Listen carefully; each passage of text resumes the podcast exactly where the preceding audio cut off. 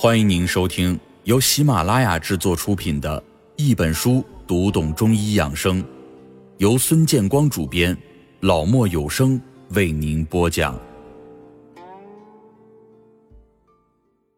房事乃阴阳养生之大道，阴阳平衡是万物得生的根本。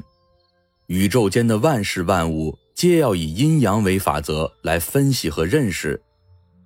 人生活在天地之间，天为阳，地为阴，男为阳，女为阴。我们的一切活动也都要符合阴阳的规律。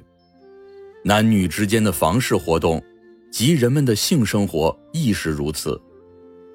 男女之间的相互吸引，就是阴阳的相互吸引。男子以阳刚之气慵懒妻子，女人以阴柔之美吸引丈夫。夫妻之间刚柔相济，如同天地间的风调雨顺，带给万物勃勃生机。现代科学也证明，夫妻关系融洽的双方身体的免疫力都很好。如果夫妻在房事活动中不和谐，对身体的破坏力是很大的，很有可能会给双方带来疾病。房事活动体现了一个阴阳整体的观念。古人以阴阳思辨自然，以阴阳剖析自身。东方哲学认为，男女阴阳天地统成一体。所谓阴阳之道，乃是性爱的真髓核心。这一基本伦理和法则是研究人类生活的一大需要。孔夫子认为，男女关系是人伦之始，五代之基。孟子告子谓：“食色性也。”礼记礼运谓：“饮食男女，人之大欲存焉。”把性欲和食欲并举，说明了它是不可抗拒的自然法则。保存自己和繁衍种族是生物的两大使命，因此食色乃为动物的自然属性。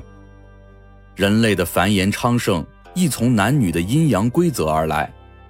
元代李鹏飞在《三元延寿参赞书》中说：“男女居士，人之大伦，独阳不生，独阴不成。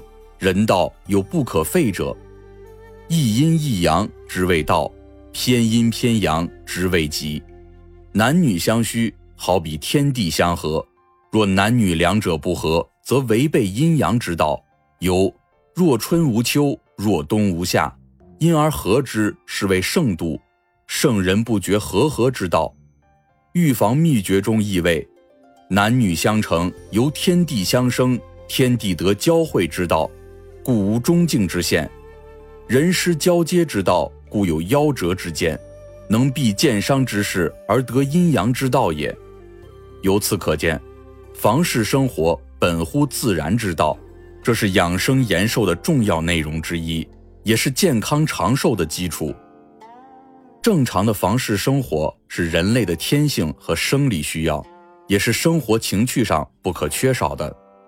禁欲既是违反自然规律，也是违背人类天性和生理规律的。如果不适当的抑制性功能，会引起一定的病理变化，带来许多疾病。《素女经》上说：“天地有开合，阴阳有失化，人法阴阳随四时。”金玉不交接，神气不宣布，阴阳闭合，何以自补？又指出，阴阳不交，则生痛瘀之极，故忧闲怨况多病而不寿。千金药方中亦说：男不可无女，女不可无男。无女则易动，易动则神劳，神劳则损寿。若念真正无可患者，则大家长生也。然而万无一有。强易贤之，难持易失，使人漏精尿浊，以致鬼交之病，损医而当百也。三元延寿参赞书中指出：若孤阳绝阴，独阴无阳，欲心炽而不遂，则阴阳交争，乍寒乍热，久而为劳。这些观点都是反对禁欲的。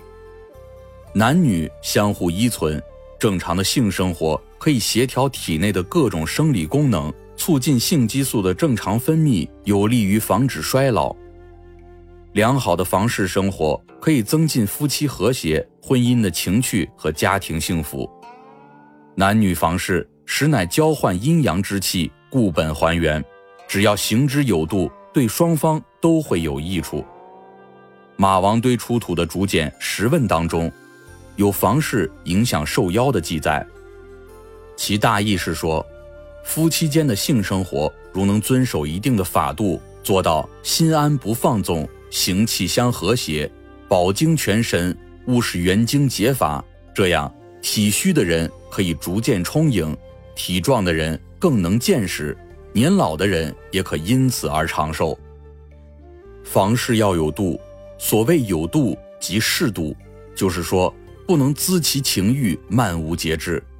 这个度所要解决的，实际上就是一个数量的问题，但这个度也不是一个绝对的概念。《素女经》认为，人年二十者四日一泻，年三十者八日一泻，年四十者十六日一泻，年五十者二十一日一泻，年六十者即当闭经，勿复更泻也。若体力尤壮者，一月一泻。凡人气力自相有强盛过人者，亦不可抑之。久而不泻，致庸居。若年过六十而有数旬不得交接，意中平平者，可必经误泄也。古人认为，不同的季节度的标准也不相同，应遵循春二、夏三、秋一、冬无的原则，即春天每月两次，夏天每月三次，秋天每月一次，冬天避免房事。孙思邈还指出，人年四十以下。多有放字，若不加节制，背力行房，不过半年，精髓枯竭，为相死尽。少年急需慎之。古人关于两性生活的观点，虽然包含着合理的科学成分，但现代医学认为，行房次数适度的掌握，并没有一个统一的标准和规定的限制，亦根据性生活的个体差异。加上年龄、体质、职业等不同的情况，灵活掌握，区别对待。新婚初期或夫妻久别重逢的最初几日，可能行房次数较频；而经常在一起生活的青壮年夫妇，每周一至两次的正常方式不会影响到身体的健康。行房的适度，一般以第二天不感到疲劳为原则，觉得身心舒适、精神愉快、工作效率高。如果出现腰酸背痛、疲乏无力、工作效率低，说明纵欲过度，应当调整节制。对于青壮年来说，房事生活一定要节制，不可放纵；对于老年人，更应以少为佳。